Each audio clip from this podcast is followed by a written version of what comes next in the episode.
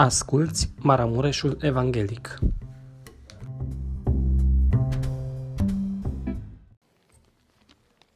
Iubiți frați și surori, dragi invitați la această seară de evangelizare, în cele ce urmează vom deschide Sfânta Scriptură la Epistola către Romani și voi da citire la un verset din capitolul 5 și anume versetul 8. Romani 5 cu 8. Pagina în Biblie 1098.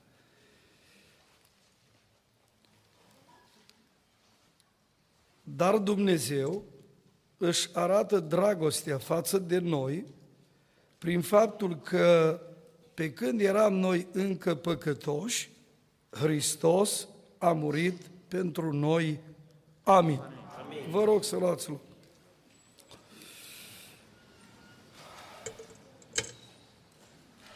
Doresc să vă salut pe toți cu harul, cu pacea Domnului Isus și Dumnezeu să vă binecuvânteze. Mă bucur că am putut să ajung. Au fost și piedici, însă îi mulțumesc Bunului Dumnezeu că până la urmă am putut să fiu împreună cu dumneavoastră. M-aș fi bucurat să ascult cântările familiei Piu. Sincer, când am văzut, am zis că voi ajunge, voi asculta, de multe ori eu vă ascult așa, și pe drum cu mașina și acasă. Și uite, așa au fost lucrurile că s-au mai încurcat unele, dar acum eu o să le ascult mai după ce o să plec cu mașina și le mai pun. Asta e viața. Oricum, uh, n-a trecut mult de când am fost la dumneavoastră, nici două luni, și în seara aceasta aș vrea să împărtășesc cu dumneavoastră din acest cuvânt al lui Dumnezeu. Îi spuneam fratelui Daniel, pendulam așa între trei texte.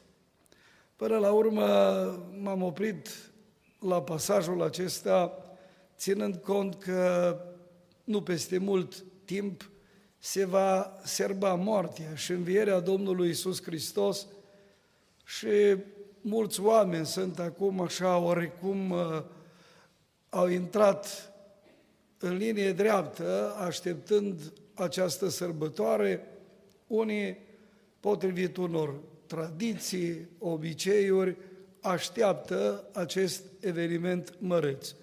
Oricum, uh, moartea Domnului Isus a împărțit, dacă vreți, omenirea în două, pentru că din momentul acela există posibilitate pentru fiecare pământean să poată avea o legătură cu Dumnezeu, să poată primi mântuirea.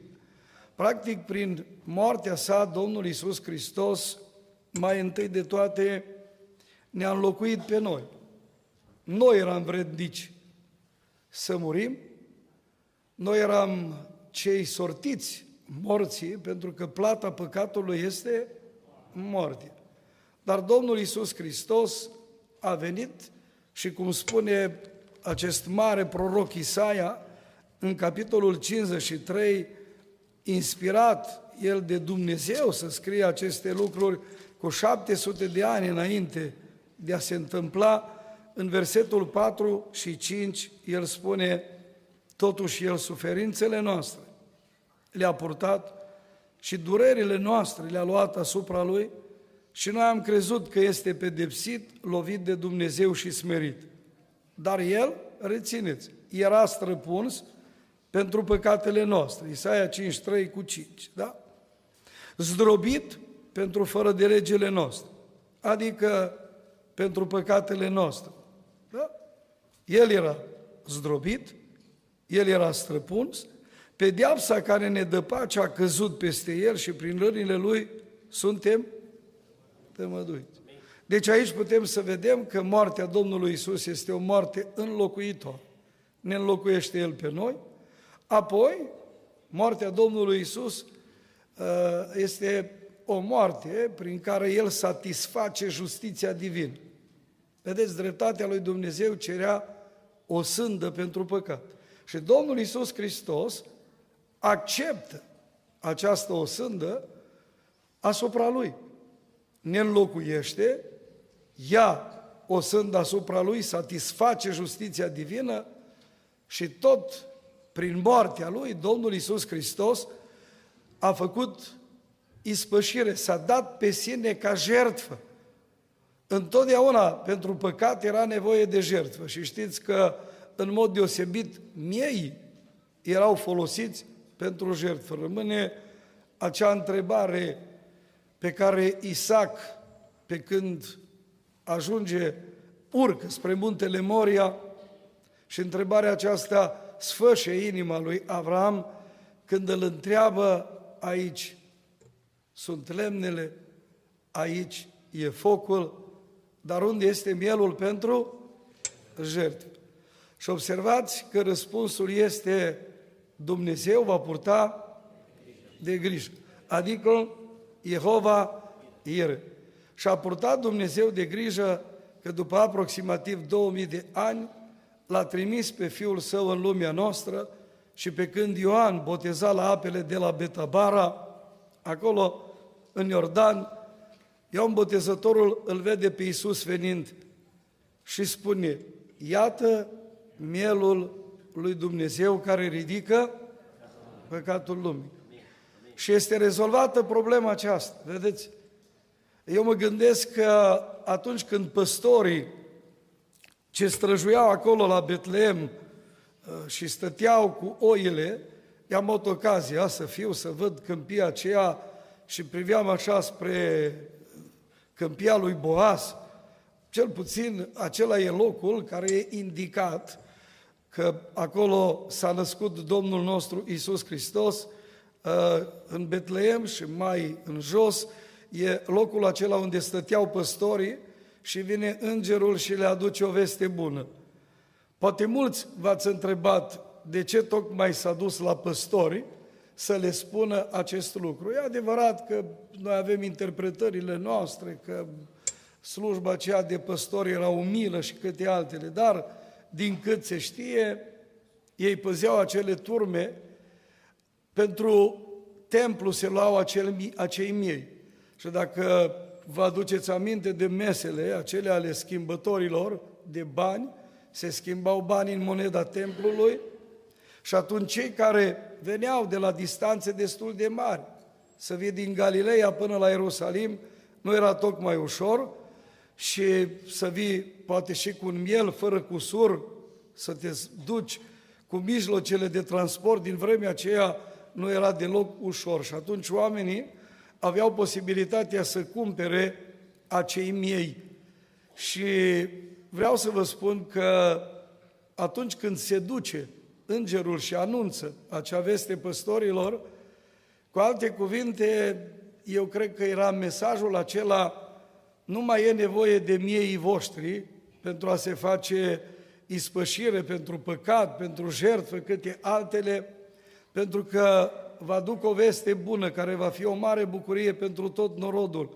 Cum zice îngerul în Luca 2, 9 și 10, 11 sunt consemnate aceste lucruri, spunându-le, astăzi, în cetatea lui David, vi s-a născut un mântuitor care este Hristos, Domnul, slăvit să fie numele.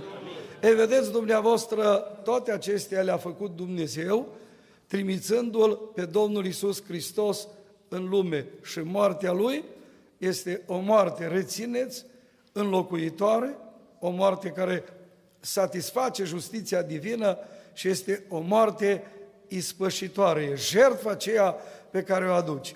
Ei, de aici putem înțelege această mare lucrare pe care a făcut-o Domnul Isus. Mesajul pe care doresc să-l transmit în seara aceasta va avea ca punct de plecare versetul acesta 8 și îl voi intitula foarte simplu. De ce Dumnezeu și-a arătat dragostea față de noi, dându-L pe Iisus să moară pentru noi. Rețin. De ce Dumnezeu și-a arătat dragostea față de noi, dându-L pe Iisus să moară pentru noi. Ați văzut cum era moartea lui. Ce l-a determinat pe Dumnezeu să-și arate dragostea lui față de noi. Biblia asta pe care noi o citim, ea este cartea care vorbește despre dragostea lui Dumnezeu. Nu de mult, puține ori ați auzit pe mulți predicatori spunând, Biblia este scrisoarea de dragoste pe care Dumnezeu a lăsat-o omenirii. Biblia ne descoperă această măreață dragoste a lui Dumnezeu. Mi-au aminte de cuvintele celebrului filozof german care spunea într-o împrejurare uh, acest Immanuel Kant, Biblia este cartea al cărei însăși conținut mărturisește originea divină. Ea, Biblia, ne arată cât de mare este vina noastră, cât de adâncă este căderea noastră, dar și cât de mare este dragostea Lui Dumnezeu. Biblia spunea, El este comora mea cea mai de preț, fără de care aș fi nenorocit. Ei, aceasta este Biblia, ea ne vorbește despre această măreață iubire a lui Dumnezeu. Și oricât am încercat noi să vorbim despre dragostea lui Dumnezeu, niciodată acest subiect nu-l vom epuiza. Eu însumi am vorbit despre dragostea lui Dumnezeu și am ținut multe predici de-a lungul anilor. Dar aș vrea să vă spun că nici în seara aceasta nu am pretenția că pot să spun totul despre dragostea lui Dumnezeu. Că voi da toate răspunsurile posibile de ce, la întrebarea de ce Dumnezeu și-a arătat dragostea față de noi, dându-L pe Iisus Hristos să moară. Însă vreau să vă spun că în tot ce voi face, voi căuta să arăt și în mod deosebit astăzi, voi arăta patru lucruri, patru răspunsuri la această întrebare.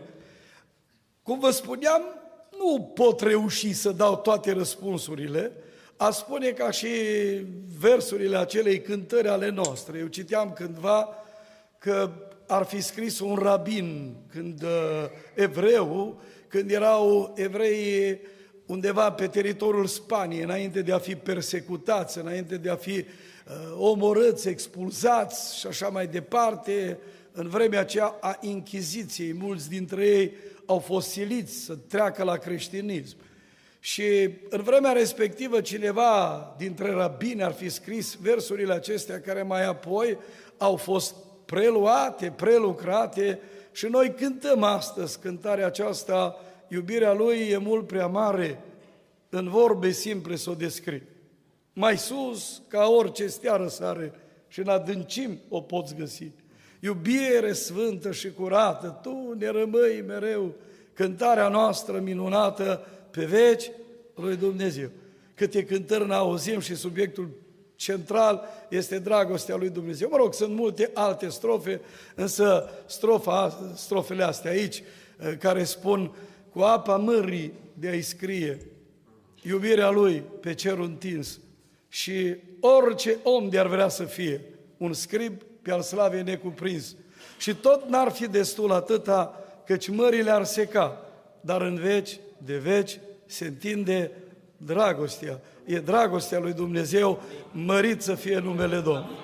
Ei, vedeți dumneavoastră, la întrebarea aceasta, primul răspuns pe care îl voi da în această seară, de ce Dumnezeu și-a arătat dragostea față de noi, dându-L pe Iisus să moară, voi citi prima dată un pasaj, un pasaj frumos, un pasaj care îmi place mie foarte mult, un pasaj care ori de câte ori îl citesc, îmi tresaltă așa inima de bucurie că Dumnezeu l-a inspirat pe Apostolul Pavel să-i scrie lui Tit aceste lucruri atât de frumoase și atât de clare. Și haideți să citim Tit, capitolul 3, începând cu versetul 3 până la versetul 6.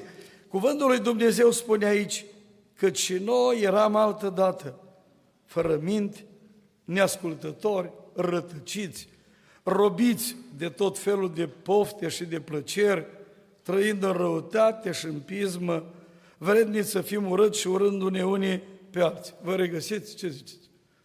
cei care ați fost iertați, cei care ați fost spălați. E adevărat că aici totul e la trecut.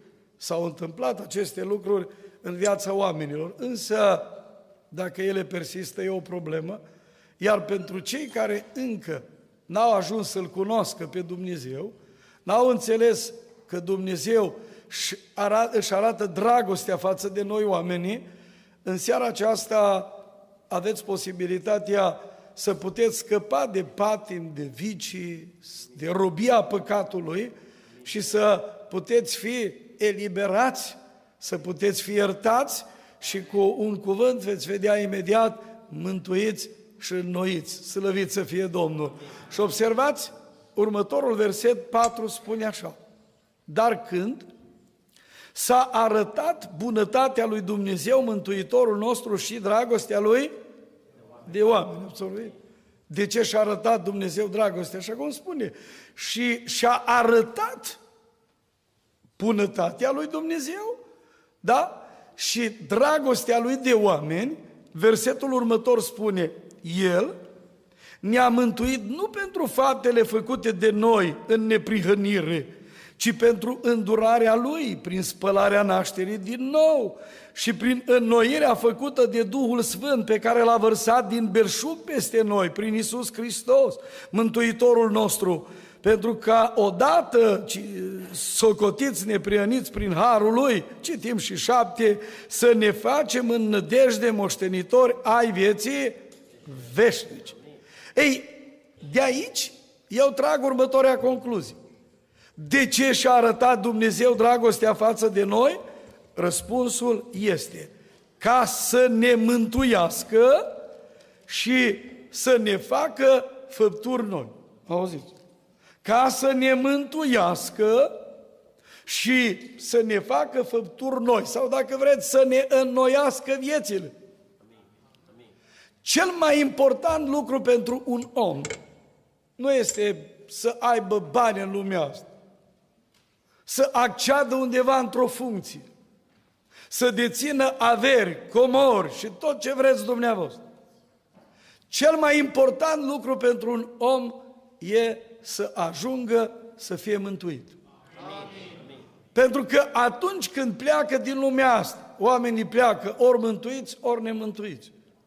Și dacă un om nu primește mântuirea, n-a rezolvat nimic. Nu știu dacă eu vreodată, eu nu mai țin minte tot ce am spus. Îi spuneam lui Daniel, mai vine așa câte o întâmplare, da? Uh, citeam uh, despre un papă de la Roma. Era perioada aceea când vreo trei pape au murit așa în decurs de, mi se pare, trei ani. Înainte pape Ion Paul al II. Și cred că Alexandru, da, să nu greșesc, rămâne așa. Uh, Kenneth Opperman, un ziarist, îi ia un interviu pape. Și în momentul în care îl intervievează, îl întreabă de una, îl întreabă de alta. Și la un moment dat, ziaristul îi pune următoarea întrebare. Domnule papă, dumneavoastră sunteți mântuit? O întrebare direct. Sună pentru toți. Nu? În seara asta. Suntem la un examen. Nu? Dumneavoastră sunteți mântuit? Dar dumneavoastră cei care sunteți toți? Și acum auziți. Papa răspunde. De când eram copil mic, am fost preocupat de lucruri spirituale.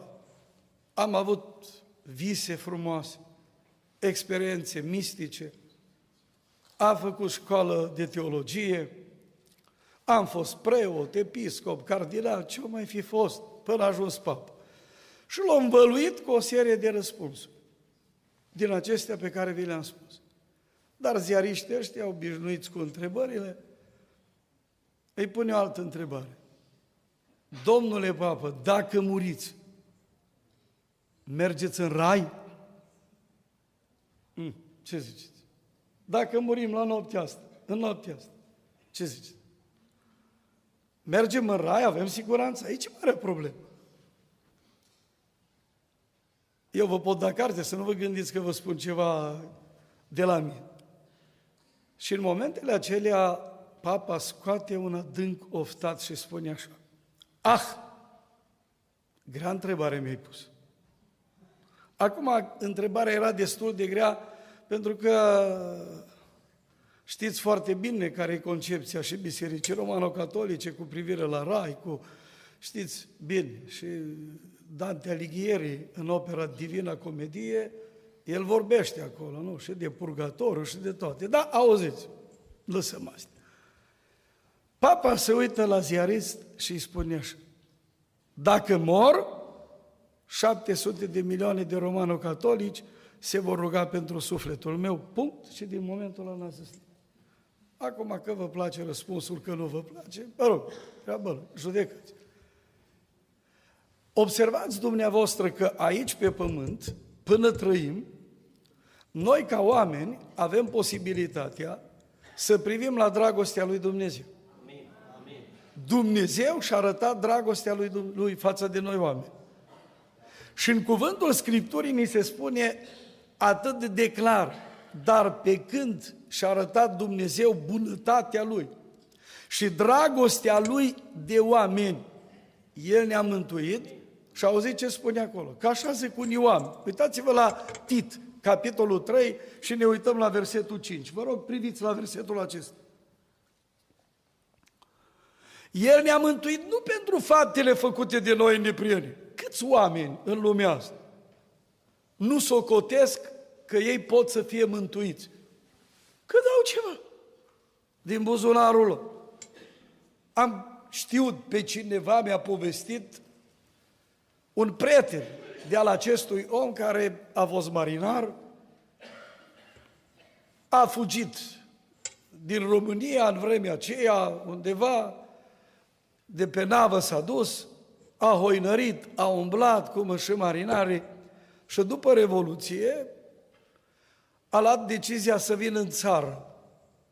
Și spunea el după Revoluție cu o sumă frumoasă în dolari, fratele care mi-a povestit e membru într-o biserică pe care eu o păstoresc. Cu câteva mii de dolari o zis că mă duc în țară, zicea am multe păcate, mă pasă conștiință, am atâta vinovăție și vreau să scap. Și zice, mă duc undeva, găsesc pe cineva, mă rog, o să merg, o să-i dau banii și ăsta să se roage pentru mine și o să scap și eu de, de povara asta care apasă asupra conștiinței mele. Și s-a dus. Și așa a gândit el. Însă tot fratele ăsta mi-a povestit că s-a întors și a zis, crede-mă că tot așa cum am fost. Povara pasă asupra conștiinței mele, banii am dat, însă liniște și pace nu am. Nu am. Vedeți dumneavoastră, foarte mulți oameni gândesc că dacă ei dau ceva din buzunarul lor, își rezolvă problema mântuirii. Însă observați că aici spune nu pentru faptele făcute de noi. Și mai spune aici în neprienire, unii gândesc, da, putem înconjura o biserică, putem merge în coate și în genunchi, putem bate metanii, nu știu câte, putem rezolva problema asta într-un fel sau altul. Însă observați dumneavoastră, Biblia spune, chiar dacă ai fi foarte religios, ai fi omul acela, vedeți, care e dispus să meargă, cine știe, la, să participe la câte procesiuni religioase. Însă mântuirea nu se obține pe baza acestor lucruri. Pentru că Biblia spune în Efeseni, capitolul 2, versetele 8 și 9, într-un mod foarte clar, categoric, căci prin har ați fost mântuiți. Prin credință. Și aceasta nu vine de la voi, ci este darul lui Dumnezeu. Și auziți, nu prin fapte, ca să nu se laude nimeni. Ați văzut oameni care se laudă? A fost cândva un pastor predica Evanghelia undeva în Anglia și vine după terminarea predicii un om la acest predicator, invitat ca și mine, vine de mâna cu el și îi spune, na, ce zici, îți mântuit. Pastorul se uită la el și zice, dar pe ce bază spui și mă întreb dacă ești mântuit? La care omul spune, dar nu ți-o zis ăștia. Frate, pe ce să-mi zic? Dar nu ți-o zis că am construit toată biserica asta? Pastorul s-a uitat, a zis, nu, nu mi-a zis. Că se obișnuiește asta, ce ia fratele ăsta au făcut. Na. Mai sunt și pe la noi deja din ăștia, na, ce să zice? Asta e.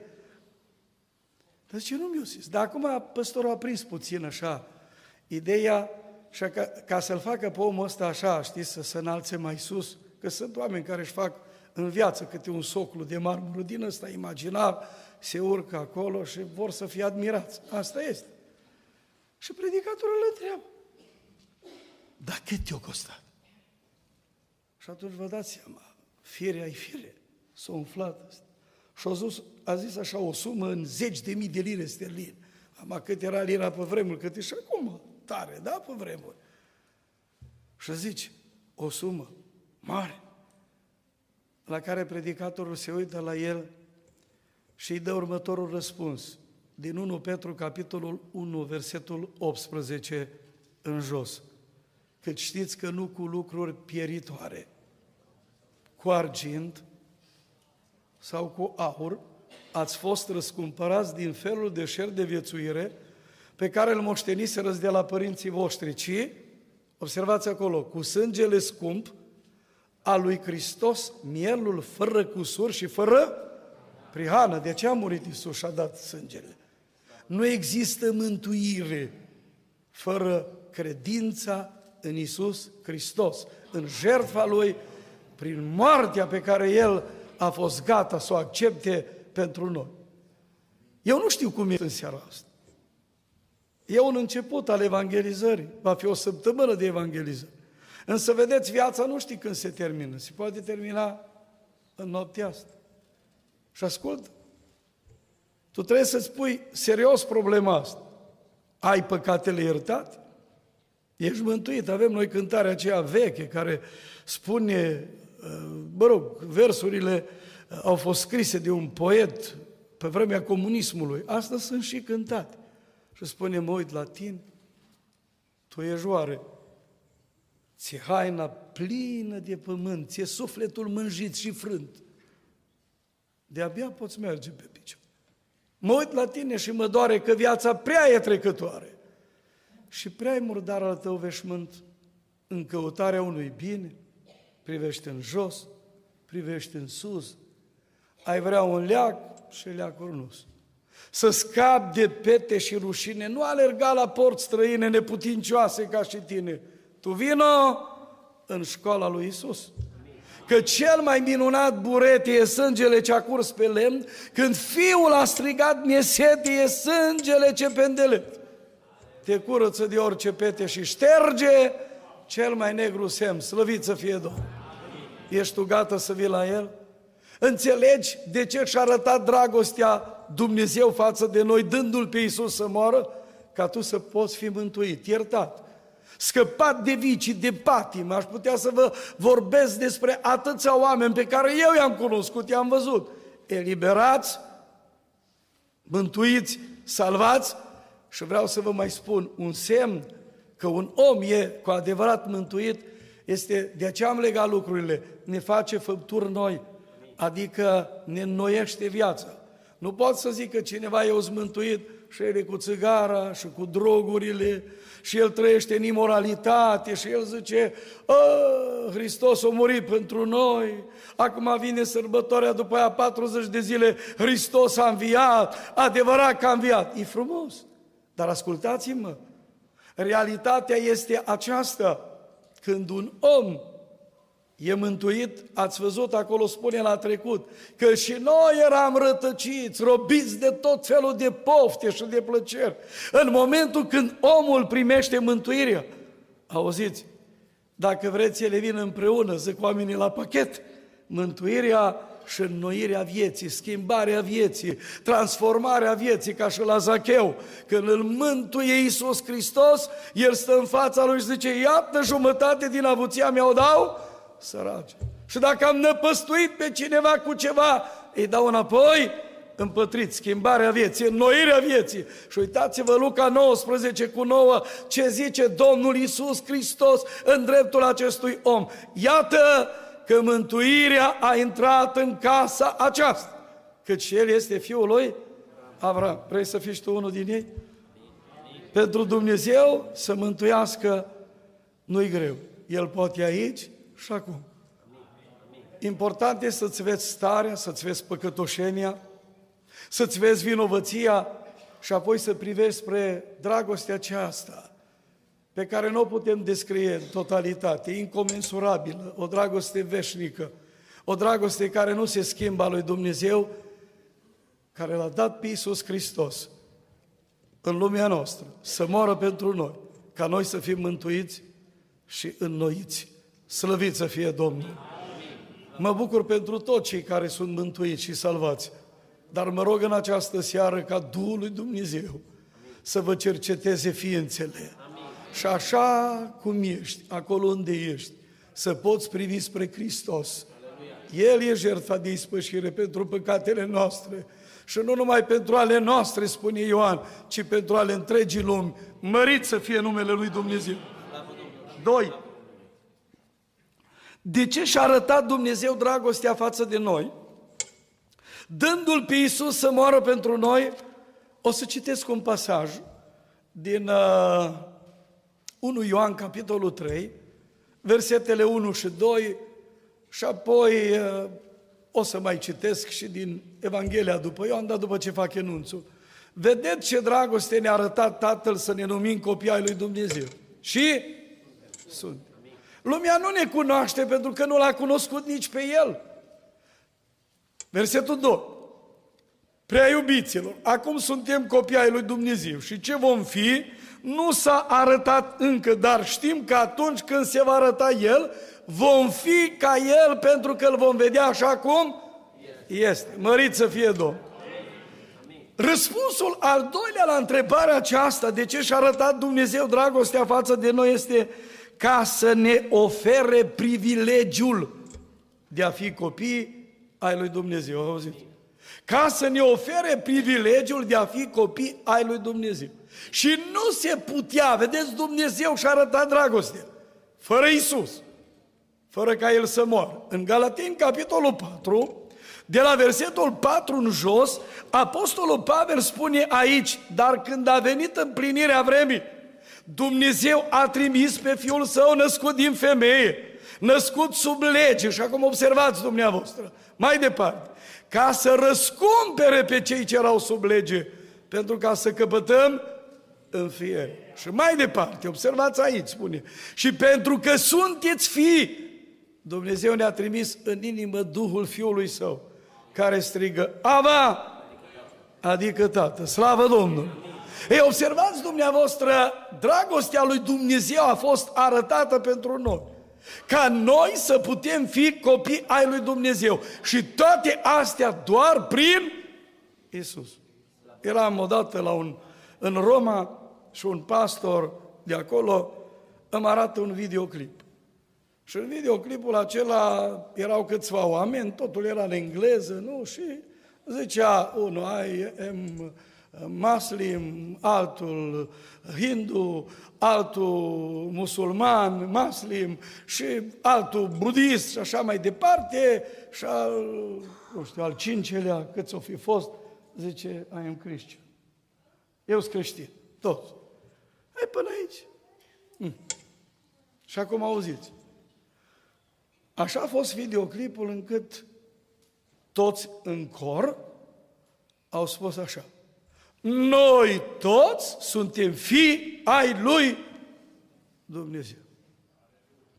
Ce zici? În momentele acelea așa un pic, na, am stat, am gândit și de acolo am pornit și am predicat acolo o predică, dar pe tema asta.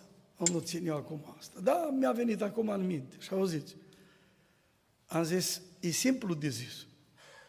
Dar Biblia ne spune cu totul altceva cu totul altceva. Și uitați-vă în Evanghelia după Ioan, capitolul 1, versetele 11 și citim până la 13. A venit la Isai. Și ai săi nu l-au primit.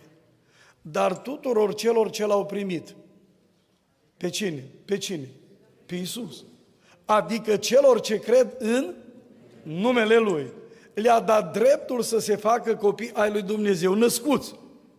Nu din sânge, nici din voia firilor, nici din voia vreunui Dumnezeu, vreunui om, ci din Dumnezeu. Auzit? Deci nu există posibilitate pentru nici un om să fie fiu al lui Dumnezeu, copil al lui Dumnezeu, prin adopție, spune acolo, da? Cuvântul, în fier, decât prin Iisus Hristos. Un fost episcop al Constantinopolului, Ion Gură de Aur, acest Ioan de Antiohia, așa era el, mai târziu, după ce a murit în cel de-al doilea exil, în timpul împăratului Arcadie, oamenii, după ce i-au dat numele de Ioan Gură de Aur, că a vorbit frumos, o zis. Dar cât o fă în viață, nu prea vrut ține cont. Și omul ăsta l-a onorat pe Dumnezeu, a scris o mulțime de comentarii la diferite epistole, la Evanghelie, la cărți din Vechiul Nou Testament. Și auziți, într-o împrejurare, el spune așa despre Isus. Fiind adevăratul fiu al lui Dumnezeu, s-a făcut fiu al omului ca să ne facă pe noi fii ai lui Dumnezeu. Pare joc de cuvinte. Dar e un adevăr extraordinar de important, auzi? S-a făcut fiu al omului să ne facă pe noi fii ai lui Dumnezeu. Și acum ascultă-mă, oricine ai fi aici în seara asta. Tu s-ar putea să te crezi că ești copil al lui Dumnezeu. Dar cuvântul lui Dumnezeu spune acolo, revenim la Ioan, capitolul 1, Evanghelia, versetul 12. Observați, spune acolo că se acordă un drept. Știți că dreptul e de mare importanță. Noi toți uzăm de anumite drepturi. Și oamenii spune, dar e dreptul meu, zice. E dreptul meu să moștenesc pământul ăsta, mă duc și fac tot ce pot. E drept și într-o Constituție a unei țări sunt stipulate nu numai obligații, ci și drept. Și oamenii au dreptul la educație și unii merg și învață, alții înconjoară școala și zice, ce să învăț, după aia zice, bă, ce n-am făcut, nu? I-am zis eu unul că a scris el cum a scris pe acolo. Zic, asta zic, când ai băgat caietul în cizmă, zic, ia, ia, ce să-ți fac acum? Nu? Că asta e, ai drept la educație, uziezi de el, mă. Dreptul la muncă, e drept? E drept. Dar toți vor să muncească. Mi-a arătat cineva undeva într-o țară, nu mă mai zic unde, că mai oamenii ascultă și zic că zice, ăsta nu a muncit niciodată într-o țară străină, cu posibilități. Asta au zis, zice, numai o stat cu primit. Înțelegi? Și cât o primit, el s-a mulțumit. Ce să facă? Că e și asta. Ce să facă? Dai drept la muncă. Unii uzează de el, unii nu. Observați, versetul ăsta 12 spune, dar tuturor celor ce l-au primit pe Isus. Și vedeți, Isus stă și bate la ușă. Și bate la ușile noastre. Poate vă zice cineva, dar cum bate? A bătut prin cântările astea. Ce ziceți? Ați simțit bătaia lui? Cum sensibilizează versurile, melodia, cântarea aceea, inima noastră la rugăciune, nu a bătut. Bate prin predică. Se simte bătaia lui Isus. Știți că ori Dumnezeu dă vise, înștiințează pe oameni. Când te uiți în cartea aceasta Iov, uitați-vă, o să citim de acolo, cuvântul lui Dumnezeu spune că Dumnezeu vorbește oamenilor când într-un fel, când în altul. Capitolul 37, de la versetul 14 în jos.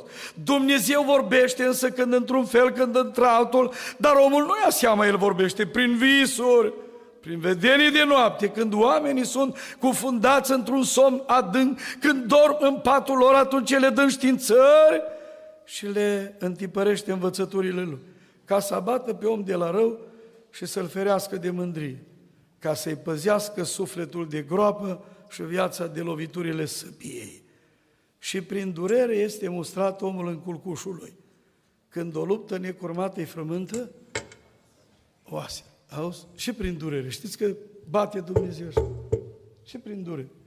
Ieri eram undeva la o biserică era o sărbătoare și era acolo o discuție și ne spunea acolo un frate care e și primar, că cineva într-o anumită situație o părât, și-o dat pe biserică și câte. Și, mă rog, omul a fost lovit cu o cruntă bolă și l-a chemat personal acolo. Dar nu vă dau așa detalii, dar așa ca să puteți înțelege. Și se simțea mustrat atât de puternic, lovit de o bolă cruntă din asta. Și își cerea iertare și spunea, vă rog să mă iertați, eu am făcut reclamații, am făcut lucrurile alea, ce s-a întâmplat, zice. Și el se simțea că din cauza că s-a legat de biserică și câte alte lucruri. Dar știți dumneavoastră, pot să fie dureri din astea. Și încă e bine când Dumnezeu trimite câte o telegramă din asta. Și omul își face așa o analiză a vieții și înțelege că fără Dumnezeu nu poate, fără Isus nu poate. Și în astfel de situații pot să fie momente din acelea când oamenii să-și deschidă inima. Am întâlnit și persoane care au zis să-mi predau viața și de mă vindecă și de nu mă vindecă, dar vreau să știu că am devenit copilul lui. Și au fost momente din astea. Să știți că deschiderea ușii e un act individual. Nu poți să deschidă nimeni ușa, decât tu personal. Observați, acolo spune, nu născuți nu din sânge, că nu e pe linia asta genealogică. Degeaba auzim noi melodia asta, de 2000 de ani suntem, putem fi decât vrem. Pentru că adevăratul creștin este acela care îl primește pe Iisus ca Domn și Stăpân în viața lui. Crede în El, crede în jertfa Lui, acceptă, rețineți, acceptă prin credință iertarea de păcate. Și astfel omul poate deveni un copil al lui Dumnezeu și Duhul lui Dumnezeu, despre care noi citim și noi credem și ne rugăm, și e o promisiune, e o parte a Trinității. Spune în Romani, în capitolul 8, uitați-vă, citesc cuvântul Domnului în versetul 16. Citim și 15. Și voi n-ați primit un duh de robie ca să mai aveți frică, ci ați primit un duh de înfiere care ne face să strigăm Ava, adică Tatăl. Însăși Duhul adeverește împreună cu Duhul nostru că suntem copii ai Lui Dumnezeu. Și când omul ajunge în postura asta, poate să cânte și să spună, sunt copil al lui Isus, mi-a făcut casă în cer sus. Sunt sărac pe acest pământ, durerea n-am cui să o plâng. Doamne, ție-ți voi cânta Osana, Aleluia, mărit să fie Domnul. Tu ai certitudinea asta. Ți se oferă privilegiul de a fi copil al lui Dumnezeu. Totul se datorează nu meritelor tale, nu faptul că te-ai născut într-o țară creștină, într-o familie deosebită, ci totul se datorează dragostei lui Dumnezeu și Dumnezeului acestuia care l-a dat pe Fiul Său să moară pentru noi. O câți oameni în viața asta au posibilitatea să devină copii ai lui Dumnezeu, însă nu uzează de acest drept. Mă rog ca Duhul Domnului să cerceteze în seara asta. Orice ființă, și să poți să auzi bătaia lui Isus la ușa inimii tale, să-ți deschizi larg porțile și să spui, intră tu, Iisus, împăratul slavei, schimbă în viața, transformă-mă, iartă-mă și ajută-mă să fiu un copil al tău. Amin? Amin. 3. De ce Dumnezeu și-a arătat dragostea față de noi, dându-L pe Iisus să moară? Așa cum observați în întâia epistola a lui Ioan, capitolul 3, 4, versetele 9 și 10, ne spun următoarele cuvinte și citim. Fiți foarte atenți. Dragostea lui Dumnezeu față de noi s-a arătat. Vedeți toate cu s-a arătat. Vedeți ce dragoste ne-a arătat? S-a arătat bunătatea lui Dumnezeu, El ne mântuiește. Vedeți ce dragoste s-a arătat? Domnul Isus, da? Prin El suntem copiii Lui. Și trei, dragostea lui Dumnezeu față de noi s-a arătat prin faptul că Dumnezeu a trimis în lume pe singurul Său Fiu. Ca noi să trăim prin El. Auziți? Și dragostea nu stă în faptul că noi am iubit pe Dumnezeu, ci în faptul că El ne-a iubit pe noi și a trimis pe Fiul Său ca jertfă de ispășire pentru păcatele noastre iertați, spălați prin Isus Hristos. Revenim la nouă și uitați-vă, vă rog, finalul versetului ce spune. A trimis în lume, dragostea s-a arătat prin faptul că l-a trimis în lume pe singurul său fiu, pentru ca noi să trăim prin el. Al treilea lucru, al treilea lucru rețineți foarte important, de ce Dumnezeu și-a arătat dragostea față de noi? Dându-L pe Iisus să moară pentru noi, este ca să trăim prin Domnul Iisus o viață dedicată lui Dumnezeu. Auziți? Ca să trăim prin Iisus o viață dedicată lui Dumnezeu. Observați declarația Apostolului Pavel când scrie epistola către Galateni. Acolo unde au apărut niște probleme, acolo unde au venit unii să răstorne adevărul și să predice o altă evanghelie, bazată pe anumite fapte, bazată pe ale legii, bazată pe anumite tradiții, pe anumite lucruri de natură religioasă. Și aici Apostolul Pavel scrie, nu o să citesc eu tot capitolul, citesc doar un verset, iar dumneavoastră veți citi acasă și observați ce spune el. Dar citesc, hai să vedem 19. Căci eu prin lege am murit față de lege ca să trăiesc pentru Dumnezeu. Versetul 20. Am fost răstignit împreună cu Hristos și trăiesc. Dar nu mai trăiesc eu, ci Hristos trăiește în mine. Și viața pe care o trăiesc acum în trup, o trăiesc în credința în Fiul lui Dumnezeu, care m-a iubit și s-a dat pe sine însuși pentru mine. Ei, vedeți dumneavoastră, până aici, cele primele două puncte, îți deosebit de frumos. Să fii mântuit și înnoit, să devii copil al lui Dumnezeu, să ai privilegiul ăsta. Este ceva extraordinar. Însă acum observați ceva. E ceva ce noi trebuie să-i arătăm lui Dumnezeu, să răspundem dragostei lui Dumnezeu. Adică noi să trăim dar nu singur, că nu putem. Eu am văzut pe unii care au zis, vezi că mă pocăiesc eu, să vezi cum voi fi. Să vezi tu ce-o face eu cu, ui, Doamne, cât. Și numai l-ai văzut, au făcut cât i-au făcut în firea lui și la un moment dat au fost înapoi de unde au venit. Însă atunci când îl accepti pe Iisus în viața ta și înțelegi, cum spune acolo în Romani 11 cu 36, din El prin El și pentru El sunt toate lucrurile. Ei, observați dumneavoastră, când tu l-ai primit pe Iisus, ai răspuns dragostei Lui, El te-a schimbat, tu începi să trăiești și nu trăiești pentru tine, ci trăiești pentru El, pentru Dumnezeu, o viață dedicată Lui. Singur nu poți. Noi cântăm. Și la fiecare botez auzi, m-am hotărât să-L urmez pe Iisus și înapoi, și înapoi, eu nu voi da. Și știți cum cântăm acolo? Înainte Iisus, în urmă e lume, nu? Amin. Înainte Iisus, în urmă e lume. Și noi după el. Ei, așa, nu. Ei, vedeți dumneavoastră, aici este ceva de o importanță colosală pentru noi. Să răspundem dragostei lui Dumnezeu trăind o viață dedicată lui Dumnezeu, slujindu-L pe Dumnezeu, onorându-L pe Dumnezeu. Când vin niște greci la Domnul Isus Hristos, ei vin acolo și discută anumite probleme de viață. Și la un moment dat, Domnul Isus Hristos spune în uh, Evanghelia după Ioan, capitolul 12, versetul 25 și 26. Și vă rog, uitați-vă lucruri legate de viață, că cine își iubește viața, o va pierde.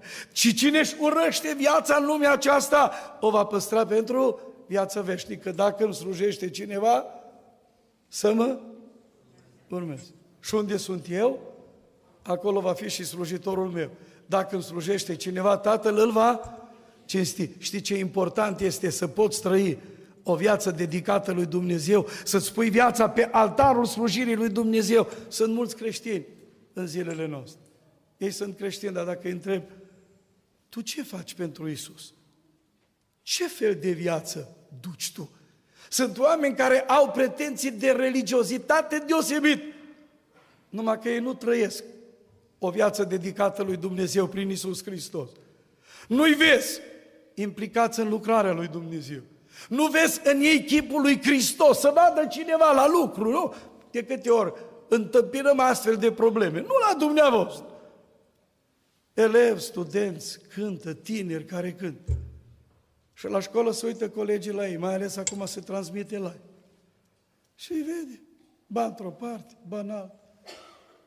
Și nimic nu-i mai dureros decât să vezi creștini în zilele noastre sau la locul de muncă, care poate ajunge și la învon, poate cântă, poate, știu eu, undeva spune de Isus, dar se uită la viața lui, se uită la trăirea lui.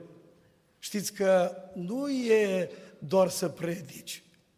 Spunea un filozof american într-o împrejurare, Ralph Emerson, zice, ceea ce sunteți vorbește atât de tare încât nu pot auzi ce spuneți. De câte ori nu se întâmplă asta. De aceea, frați, acum în mod deosebit la creștini autentici, la oamenii care l-au primit pe Isus, trăim o viață dedicată lui Dumnezeu prin Isus Hristos, dragostea lui Dumnezeu, asta, asta face. Ca noi să trăim, așa spune Ioan în întâi epistolă, ca noi să trăim pentru El, pentru Dumnezeu. De aceea și-a arătat El dragostea. El vrea să-L reprezentăm în lumea asta, să se vadă, cum spuneam, chipul lui Hristos în noi. De asta are lumea nevoie în zilele noastre.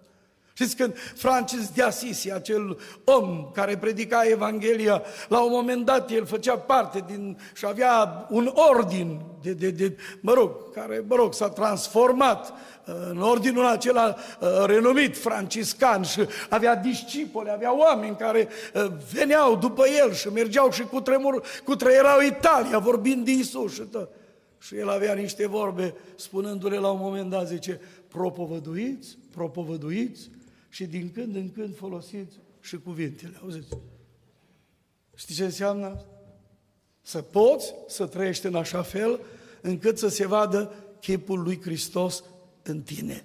Mă rog ca Bunul Dumnezeu să ne binecuvânteze și să ne ajute să-L slujim în felul acesta. Prieteni dragi care sunteți aici, noi nu atacăm, eu nu vin să atac uh, o anumită grupare religiosă sau alta, ci spun și celor din Biserica Pentecostală, dar și celor din alte biserici, dacă vrem cu adevărat să înțelegem că Dumnezeu și-a arătat dragostea față de noi și l-a dat pe Iisus Hristos să moră pentru noi. Este ca să ne mântuiască, să ne noiască viețile, să facă din noi copiii Lui, dar ca noi să trăim o viață dedicată lui Dumnezeu. Ca în ziua măreață să putem să fim acolo cu El în slavă, să putem primi răsplătirile pe care le va da El. Unde sunt eu, acolo va fi și slujitorul meu, spunea Domnul Isus. Nu vreți să fiți acolo? Asta e dorința noastră. Doamne, schimbă Unedora, schimbă România. Dacă e nevoie de ceva în zilele noastre, e nevoie de oameni care să-L reprezinte pe Isus, să trăiască cu Isus, să umble cu Isus. Degeaba ne vom uita la cărțile acelea celebre, precum Imitatio Cristi sau Umblarea cu Dumnezeu, da, urmarea lui Dumnezeu scrisă de Thomas A. Kempis. Și oamenii se laudă și spun, uite ce Dar e nevoie de acei oameni care să-L urmeze pe Isus, să trăiască o viață dedicată lui Dumnezeu prin El. Doamne, ajută-ne la aceasta! Și apoi, în final, al patrulea răspuns. De ce și-a arătat Dumnezeu dragostea față de noi, dându-L pe Isus să moară? O să citesc versetul de aur al Bibliei și apoi voi încheia. Ioan 3, cu 16 fiindcă atât de mult a iubit Dumnezeu lumea, că a dat pe singurul lui Fiu, pentru ca oricine crede în El, să nu piară, ci să aibă viață veșnică. Auziți? Ci să aibă viață veșnică. De ce Dumnezeu și-a arătat dragostea? Răspunsul este acesta atât de clar, atât de frumos și atât de necesar pentru fiecare pământean, ca să nu pierim, ci să avem viață veșnică. Știți că toată lumea este condamnată pentru piere. Asta spune Biblia, chiar dacă unora nu le vine să creadă. Unii gândesc, gata, cu bombele astea nucleare, cu asta se va termina totul. Nu știu cum se va termina. Dar eu cred ce spune Dumnezeu și auziți ce spune Dumnezeu în 1, 2 Petru, capitolul 3, de la versetul 6 în jos. Citim cuvântul lui Dumnezeu. Auziți ce spune aici? Tot de la 7, hai de la 7 citim. Să nu mai citim tot. Iar cerurile și pământul de acum sunt păzite și păstrate prin același cuvânt pentru focul din ziua de judecată și de pieirea oamenilor nelegiuiți. Dar, prea iubiților, să nu uitați un lucru, că pentru Domnul o zi este ca o mie de ani și o mie de ani sunt ca o zi. Și acum auziți, Domnul nu întârzie în împlinirea făgăduinței Lui cum cred unii, ci are o îndelungă răbdare pentru voi și dorește ca nici unul, nici unul, auziți, să nu piară, ci toți să vină la pocăiți. Observați! De ce și-a arătat Dumnezeu dragostea? Că îi pasă de tine, te iubește. Cum zice Ioanid într-o poezie de-a lui, mai mult de atât, ce jertfă de iubire. Auzi, unde? Unde poate fi o jertfă de iubire mai mare? Nu? Un Dumnezeu lăcrimând, unde poate fi mai mult, nu? Să te cheme, nu? Să-ți întindă mână. Dumnezeu și-a arătat dragostea asta, sau tot Ioanit spune într-o poezie de-a lui, iar dacă o drasă la mea cea dragă, s-a dat sub ochii mei pe altar. Aș vrea ca lumea întreagă să înțeleagă că eu sunt dragoste și har.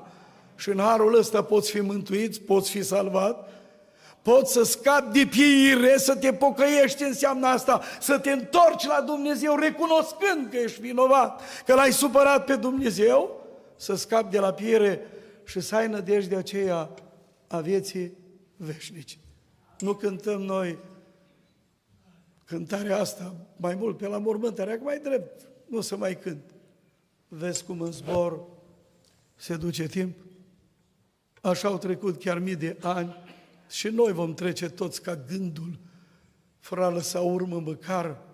Întreaga noastră zbuciumare de lupte, munci și grijuri mari se pierd în lumea asta mare a celor slabi și a celor tari. Și tu de ce ai venit pe lume? Atât de mult să chinuiești ca să sfârșești în gropa în care de vierm să fii tu nimicit. Chiar viața ce ne pare scumpă e o nălucă negură. Dincolo e acea viață fără sfârșit și veșnică. E viața ce o găsim în Isus pe care El ne-o dă în dar.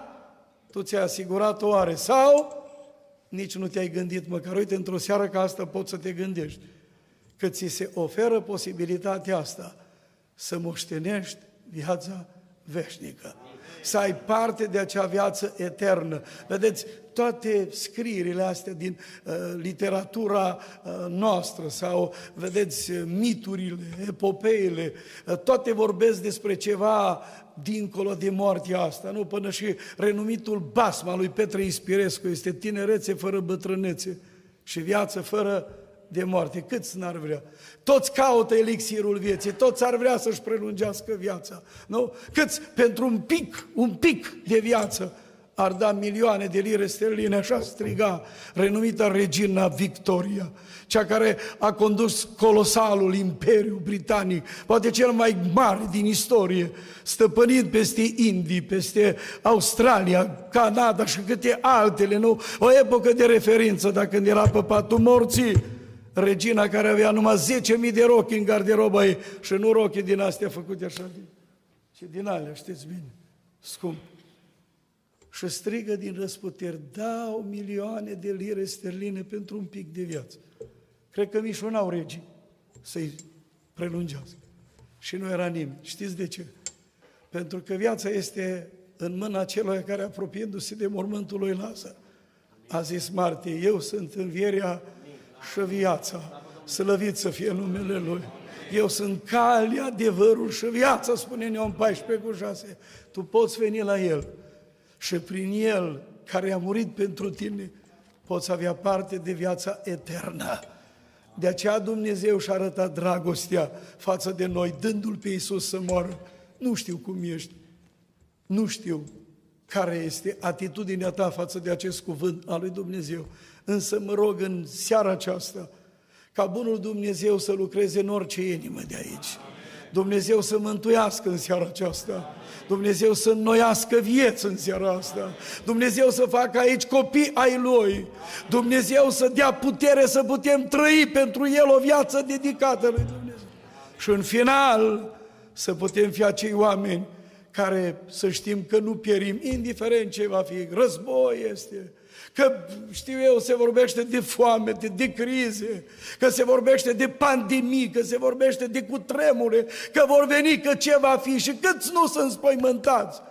Dar ascultă-mă, cu o moarte toți suntem datori, dar problema este cum murim. Și nimic nu-i mai frumos să știi Că scrie acolo în Apocalipsa și acest lucru să fie o realitate pentru tine, cel care ți-ai dedicat viața lui Hristos. Ioan aud din capitolul 14, scrie versetul 13, am auzit un glas din cer care zicea, scrie, ferice de acum de morții care mor în Domnul. Dar zice Duhul, ei se vor odihni de ostenerile lor, căci faptele lor îi urmează, adică vor fi acolo moștenitori ai vieții veșnice, să ne ajute Domnul tuturor.